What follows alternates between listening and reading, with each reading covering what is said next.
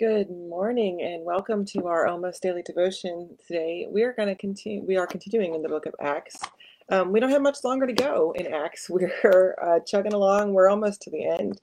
Um, we're on chapter nineteen and there's only a few more chapters, uh, twenty-eight chapters. So we have nine more chapters to go. And today we're going to listen to a story from Paul, who is traveling around uh, Asia Minor at this point. He just came from Corinth. And now he's headed on to Ephesus, and we're going to hear what he has to say. While Apollos was in Corinth, Paul took a route through the interior and came to Ephesus, where he found some disciples.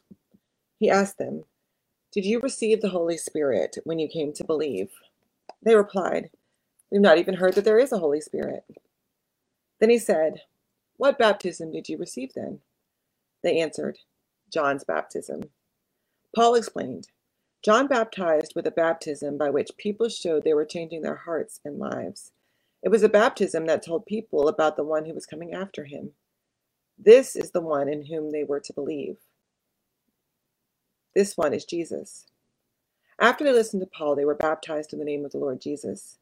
When Paul placed his hands on them, the Holy Spirit came on them, and they began speaking in other languages and prophesying. Altogether, there were about twelve people. Now, baptism is a touchy subject in the Christian world. We have probably our greatest split over what the purpose of baptism is and when and how and where you should be baptized.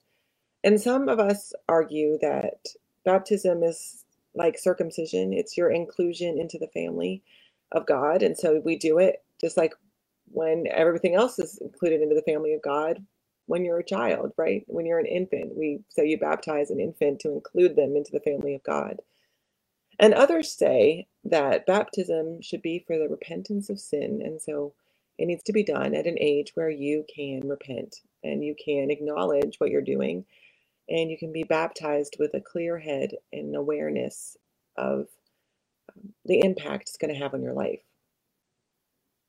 And I don't think either of those is wrong.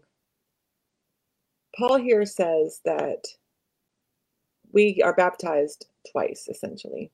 There's John's baptism. That's the one with water. And the one with water says that we are going to live a different life and we're going to live into the gospel of Jesus and we're going to be claimed into the family of God. And that's John's baptism. But Paul says we sort of need a second baptism, and that's the one by the Holy Spirit. And that doesn't come unless we ask for it, unless we pray for it, unless the Holy Spirit wants to come. And so we need that second immersion. We need that second dousing of the Spirit in order to live into who God called us to be. It takes more than water. It takes more than the act of baptism. That's just the beginning. That's just the opening of the story. That's just the invitation into the family. But if we're going to be part of the family, we have to show growth. We have to have spiritual growth. So how do we get that? Well, the Spirit is important. The Spirit guides us to learn and to grow and to seek answers and to ask questions. A community of faith is important. You'll notice Paul is at the church in Ephesus. Paul is speaking to people who want to see God, who want to learn about God. And the other thing that's important is that we continue to make the effort. Now, we can get to a place in our lives, especially adults, where we think we know everything there is to know about God. But the truth is we never will.